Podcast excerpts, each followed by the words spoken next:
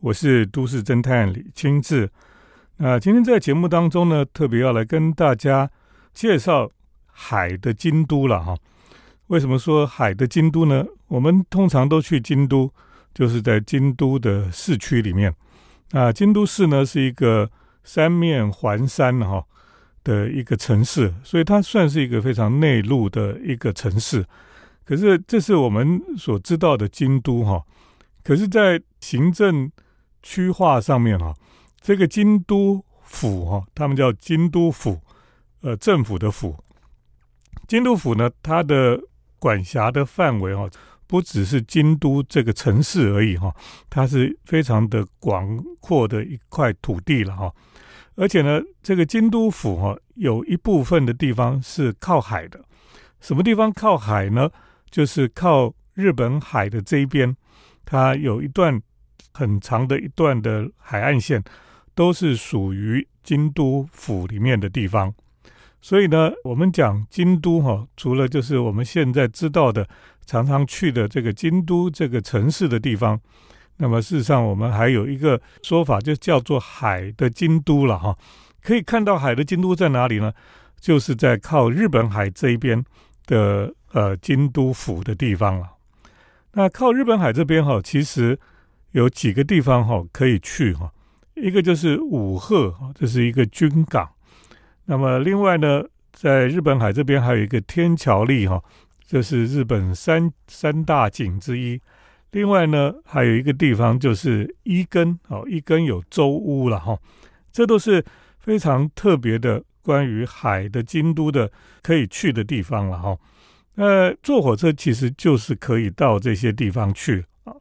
呃，如果我们要去海的京都哈，这边有一种火车是非常特别的观光列车哈，就是叫做单铁哈，单铁的列车系列。这个系列呢，它有很多种的火车了哈。那这个火车呢，根据它的不同的颜色，有所谓的赤松哈、黑松哈这一种呃列车了哈。那这个车子哈，非常的特别，就是说。为什么是跟松树有关系哈？因为这个天桥立这个地方呢，种了海边都有很多的松树，所以呢，这附近的铁道哈被称为丹后铁道了哈。那这个就有分为所谓的黑松号啊，还有赤松号。这个列车哈，你到这边去，除了搭乘这种一般的列车之外哈，那可以搭乘这个松字号的。这个观光列车就是我刚刚讲有有青松、有赤松跟黑松了哈。青松是最青色的哈，是蓝色的列车呢是最普通的。那赤松呢是红色的列车哈，其实很漂亮。那它也是一个观光列车。黑松呢就是最厉害的哦，因为它是有高级料理在这个车上可以吃的。不过它班次非常的少了哈。这些列车呢，都是日本非常厉害的设计师哈，水户刚瑞治他所设计的。那么这个水户刚瑞治哈，他用这个丹后铁道所在的天桥立这个地方的那个天桥立上面的松树为灵感哈，然后就设计出这一些列车了哈。你可以看到这个车子它走的地方，基本上就是看海的列车哈。你可以坐这个列车呢，就可以看日本海，非常的漂亮。那么中间呢，有一段路哈，在经过游良川上面哈，那个铁道的那个铁桥哈，开在上面的时候，哇，你觉得你好像开在海上一样那种感觉，非常的漂亮了哈。所以呢，呃，能够到日本海这边的海之京都哈，就要去搭乘这个丹后铁道的。松字号列车了哈，那如果你有机会订到这个黑松的高级料理的列车哈，当然是很棒哈。不过呢，如果能够坐到赤松号或是青松号哈，都是不错的哈。那么在车上呢，你就可以享受这个外面都是海景啊，然后里面可以喝咖啡、吃甜点哦，真的是一个还不错的呃享受了哈。所以提供大家哈如果你到海的京都哈一定要去搭乘这样子的铁道。等一下继续跟大家来分享海之京都。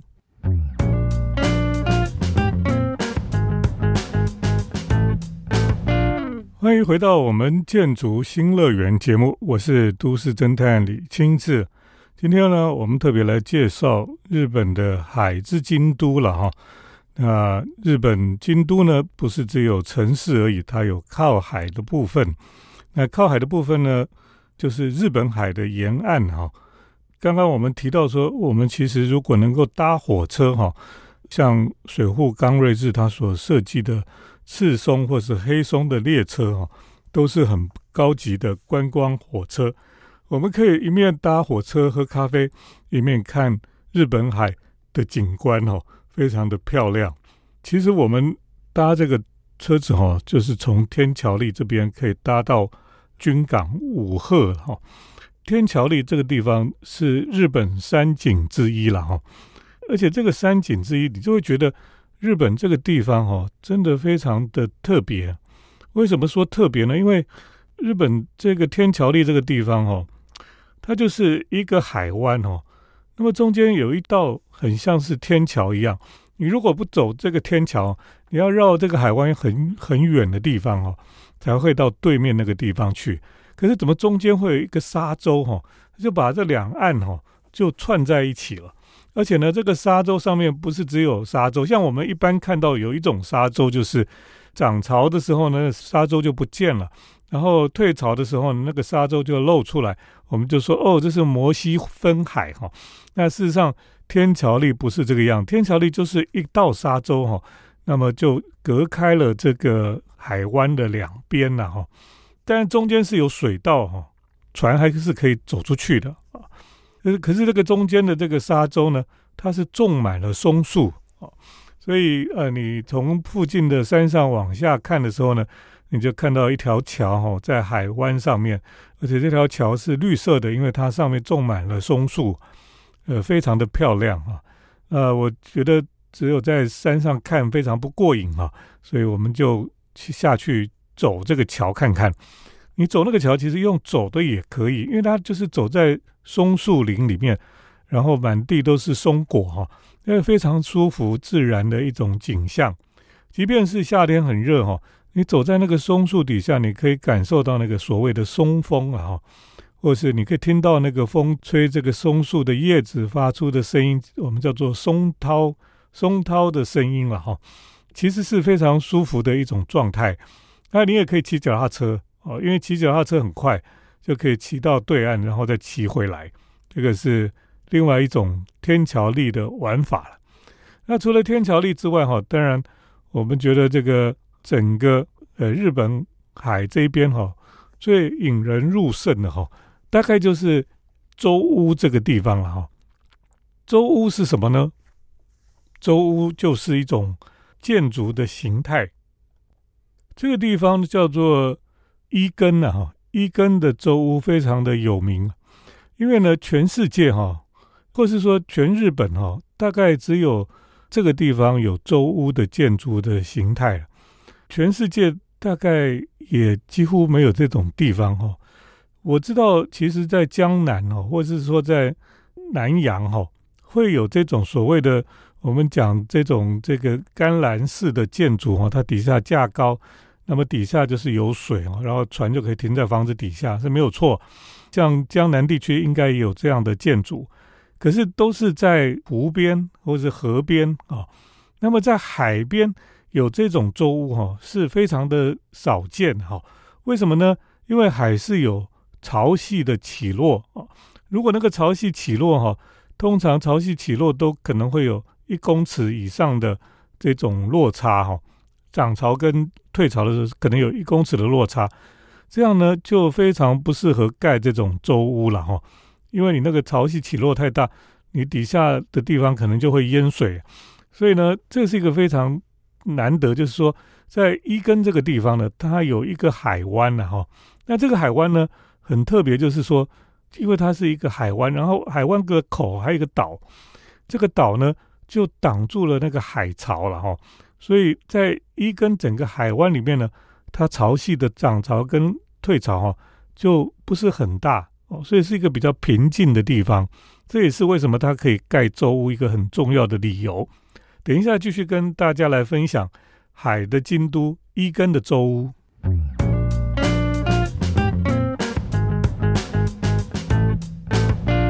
欢迎回到我们建筑新乐园节目，我是都市侦探李清志。我们继续来谈海的京都哈，其中一个最重要的景点叫做伊根的舟屋了哈。刚刚我讲到说，其实全世界哈，大概这种在海边有盖舟屋的哈，真的少之又少了。为什么呢？因为你要潮汐不会涨潮退潮那么落差这么大的地方不多了哈。那在日本哈也是没有这种地方，只有在这个伊根这个地方会，就是因为它的潮汐的起落哈没有那么大，所以在这个海湾里面呢就出现了所谓的伊根的舟屋了哈。那周屋很多小房子就沿着海岸线一直盖，呃，那个感觉非常特别，像一个长形狭长形的聚落一样。那它靠海边的都是周屋了哈。周屋呢本来不是给人住的。舟是给船住的地方，就像我们我们如果盖平房的时候，都会有一个车库哦，那他们就是会就是在海边就盖一个船屋一样，所以船去外面打鱼或是出去外面，然后回来的时候就可以直接开到这个房子里面去。那船开到房子里面去有几个理由了哈，因为日本海这边冬天是非常的寒冷，而且会下雪很大。所以舟屋呢，在冬天哈可以保护他们的船只了哈，这是一个很重要的理由。那我这次去了，看到夏天的一根舟屋之后呢，其实我还蛮想要冬天去看一看。虽然冬天这个地方一定非常冷，非常的没有办法忍受了哈，可是呢，我觉得这边冬天也一定非常的漂亮哈，因为你看这些一个一个小房子，这些舟屋哈。呃，如果上面都盖满了雪哦，应该是非常漂亮的一个景象了哦。这些一根舟屋呢，它靠海边都是舟屋嘛哈。舟屋的后面就是街道，街道的另外一边靠山那边呢，通常就是他们的住家的地方。所以呢，这个住家，然后隔着一条这个道路，然后就是舟屋这样子。舟屋呢，以前都没有人住了哈，现在是开始有人住了。因为呢，观光客比较多了，就有人把这个舟屋呢，就改造成一个呃民宿一样。那当然底下还是停船，上面可以住人。这几年呢，这个地方哈有靠海边的舟屋呢，有改造成咖啡店的，那么也有改造成餐厅的。那这边的咖啡店也非常的漂亮，因为你在那个咖啡店里面哈，外面就是海啊，所以看出去就是一个看海的咖啡店，非常的舒服又漂亮。那当然，现在游客越来越多，有时候你到那个咖啡店去哈，还找不到位置，都要排队这样子。的确，这里哈没有像京都开发的那么严重。它基本上，因为你到伊根州屋这个地方哈，不太容易去啊。那附近也没有什么太多的这个住的地方，好的地方都没有。那其实是还蛮乡下的的地方，所以呢，呃，是有这种，比如说一日游哈，从京都到伊根州屋这边。一日游的这个旅程有了，可是，一日游呢，它就会行程就会比较仓促一点，所以你就没有办法好好的在这个伊根舟屋的这种小村落里面来散步，好好喝咖啡，吃他们的呃料理这样子。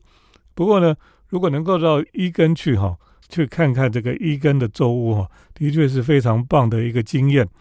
那么当然，他们有游览船啊，你可以从海面的角度来看这些舟屋哈。可是你坐那个船出去哈，你就会发现哈，哦，这个船上海鸟很多，所以呢，你船一开出去，所有的海鸟都跟着船走，因为游客通常都会买这个虾味鲜来喂这个鸟，所以呢，那个鸟哈，哎，早上船开出去，它就会跟着船走，就是不断的俯冲下来吃你手上的虾味鲜这样子。那所以大家在喂鸟喂得很兴奋的时候，就忘记了去欣赏这个周屋的美了哦，这是非常有趣的现象。那等一下再继续跟大家来介绍海的京都。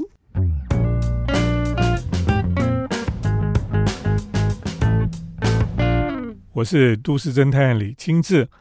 那么我们今天介绍海的京都哈，这个。等于是京都府哈，靠海边的这些地方，就是靠日本海的地方。啊，我们刚刚介绍了，其实这附近哈有非常漂亮的景色了。日本三景之一的天桥立，那么也有这个非常特别的建筑的形态哈，就是一根的周屋。那么另外呢，我们也可以在这里哈，就是搭乘看海的列车哈。这是日本的这个列车设计大师哈，他所设计的高级列车黑松跟赤松号。呃，另外呢，我们就知道哈，其实你搭乘这个赤松号哈，从天桥立车站一直坐哈，终点站就是武鹤。武鹤呢是日本的军港，如果你从地图上看呢，武鹤这个军港哈是一个非常天然的良港，等于说。这个军舰开进去哈，里面真的是风平浪静啊，非常的适合这个当军港。所以呢，从长久以来呢，武鹤就是日本的一个很重要的军港。那么，所以呢，它在附近呢就有很多的这个红砖仓库，而且都是非常巨大的仓库，而且是好几座是整排的这种红砖仓库。那么这些红砖仓库呢？现在都被保留下来，当做这个历史建筑了哈。那你现在去看，我会觉得哦，这些仓库当年用红砖造的仓库，其实设计的是施工是品质非常好，那个砖头盖起来就非常的坚固这样子。你知道吗？当年哈，我们如果读金阁寺的小说哈，金阁寺那个里面那个小和尚就烧了金阁寺，他因为很害怕呢，他连夜就搭火车哈。逃到哪里呢？就逃到海的京都这个武鹤这个地方去。所以从京都哦，其实你可以搭火车哦，搭到武鹤上这个地方去。我在读那个小说的时候，就会想象说，他是不是逃到武鹤？他本来是不是想要从那个地方哈，然后搭船逃到国外去了哈，离开京都了？可是当然他后来又回去了哈，基本上他没有逃到国外去。可是。呃，他当年的确是从这个京都哈，就逃到武鹤这个地方来。那武鹤呢，在二次大战的时候，当然也是军港。二次大战结束之后呢，这个武鹤这个地方哈，成为日本几个专门来接收哈从国外回来的这些退伍军人的一个港口。就说这些日本军人，他们到中国、到俄国。到这个满洲国去打仗，然后战败之后被放回来之后，就是在日本有几个港口哈，这个船就回到这个地方来送他们回到这些地方的港口，重要的港口。那么就有一个非常应该讲，其实蛮悲伤的故事了哈。这个后来也有拍成电视剧吧。呃，这个故事呢，就是在讲一个，其实他是在东京的一个。妈妈哈，他就每次船要进来，他就会从东京赶到武鹤这边来等待，他就是要等他儿子有没有回来这样子。哦，这是一个非常悲惨的故事，他等了很久。我其实哈，每次面对这种故事都觉得太难过，不想看。不管怎么样哈，你现在到武鹤去哈，你会看到这个非常宏伟的红砖仓库。那么以前他们海军哈就是在这里储存补给的物资啦、水雷啊这些东西都储存在这个仓库里面。那么现在呢就改做成卖场哦，还有展示场所来使用了哈。那当然我们在海港中哦，你还是可以看到很多自卫队的船舰哦都停在这个地方，因为现在这个地方还是军港，而且是非常优良的一个天然的良港。那里面你可以看到最先进的这个神盾舰啊，那也可以看到很多这个扫雷舰啊等等的，所以到武赫去哈，呃，你就可以感受到这个军事的历史了。那么还有这个武赫的红砖仓库，这里也有一一座呃红砖仓库改成的博物馆哈，也是非常值得去参观的。今天呢，跟大家来介绍海的京都哈。大概是我们常去京都，可是比较少去的部分就是靠日本海的京都哈。啊，其实有很多值得去看的地方。那今天就在这里跟听众朋友来介绍，或许大家有机会可以去那边旅行。谢谢听众朋友今天的收听。接下来呢是都市侦探的咖啡馆漫步单元。都市侦探的咖啡馆散步。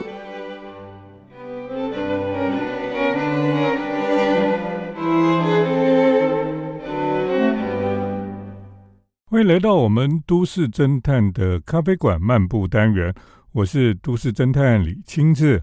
今天呢，跟大家来介绍哈，那么位于京都有一个吃甜点、喝咖啡很棒的地方哈，就是在京都呢靠近紫园的地方哈，有一家叫做吉祥果寮了哈。果就是和果子嘛哈，就是日本的甜点都叫果哈。果寮呢，它就是一个。呃，也是一个老房子改的一个地方哈。那么这个老的丁屋改的这咖啡馆哈，我就特别感兴趣哈。那吉祥果寮当然它有别的店哈，这个是紫园的本店哈。这家吉祥果寮哈，呃，他们其实最重要就是他们有卖这个所谓的豆粉啊，这是一种大豆去磨的粉，呃，那种感觉呢，就是我也不知道该怎么讲哈。应该是它是用黄豆磨的啦黄豆粉哈。那你知道我们吃日本料理，日本的甜点哈，有一种叫蕨饼哈。那这个蕨饼呢，就沾这个天然的这个蕨饼粉哈，那么就很好吃了哈。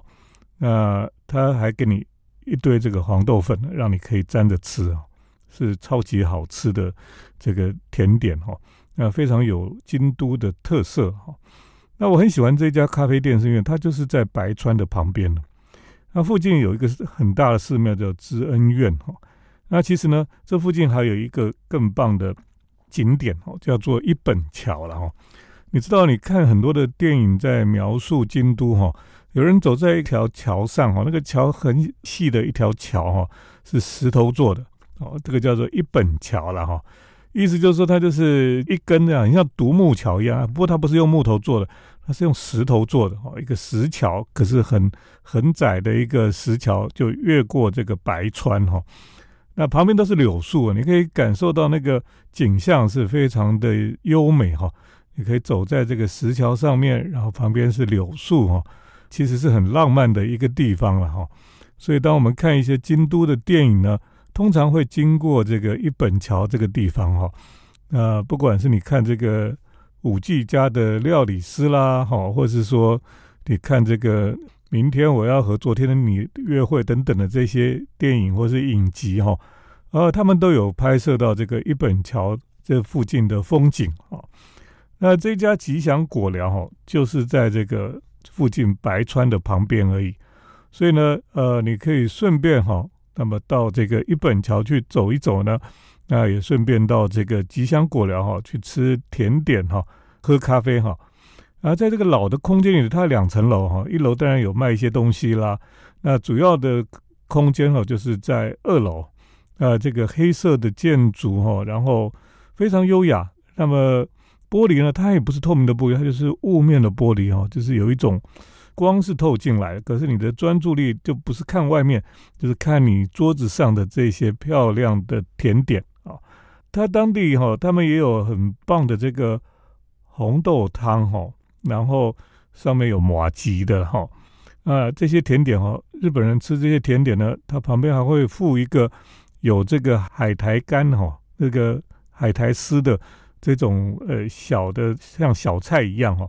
那个咸咸的哈，让你本来吃很甜哈，可以用那个来洗洗你的胃口一样。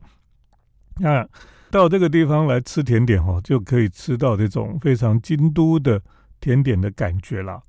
那么它还有抹茶的甜点盘哈，这里面呢就会有抹茶蛋糕的蛋糕卷的切片，有这个抹茶蛋糕，还有抹茶大福了哈。抹茶大福就是我们讲这个。豆大福哈，它里面包的是抹茶的，当然它旁边还有抹茶酱哈，跟这个脆脆的一些小点心这样子，所以这样一盘吃起来哈，也是非常的非常够了哈。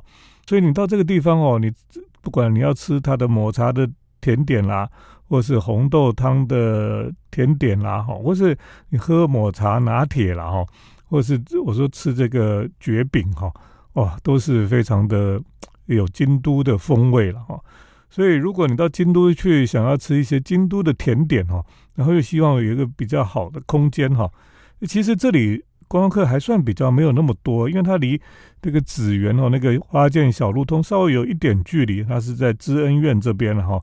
那到这边来的话，你到这个地方来，吃甜点、喝咖啡，应该是一个很棒的地点。那今天就跟大家来介绍京都的吉祥果寮紫园扁本店。好，就介绍到这里，谢谢听众朋友的收听，我们下礼拜再见。城市的幸福角落，来杯手冲单品，享受迷人的香醇世界。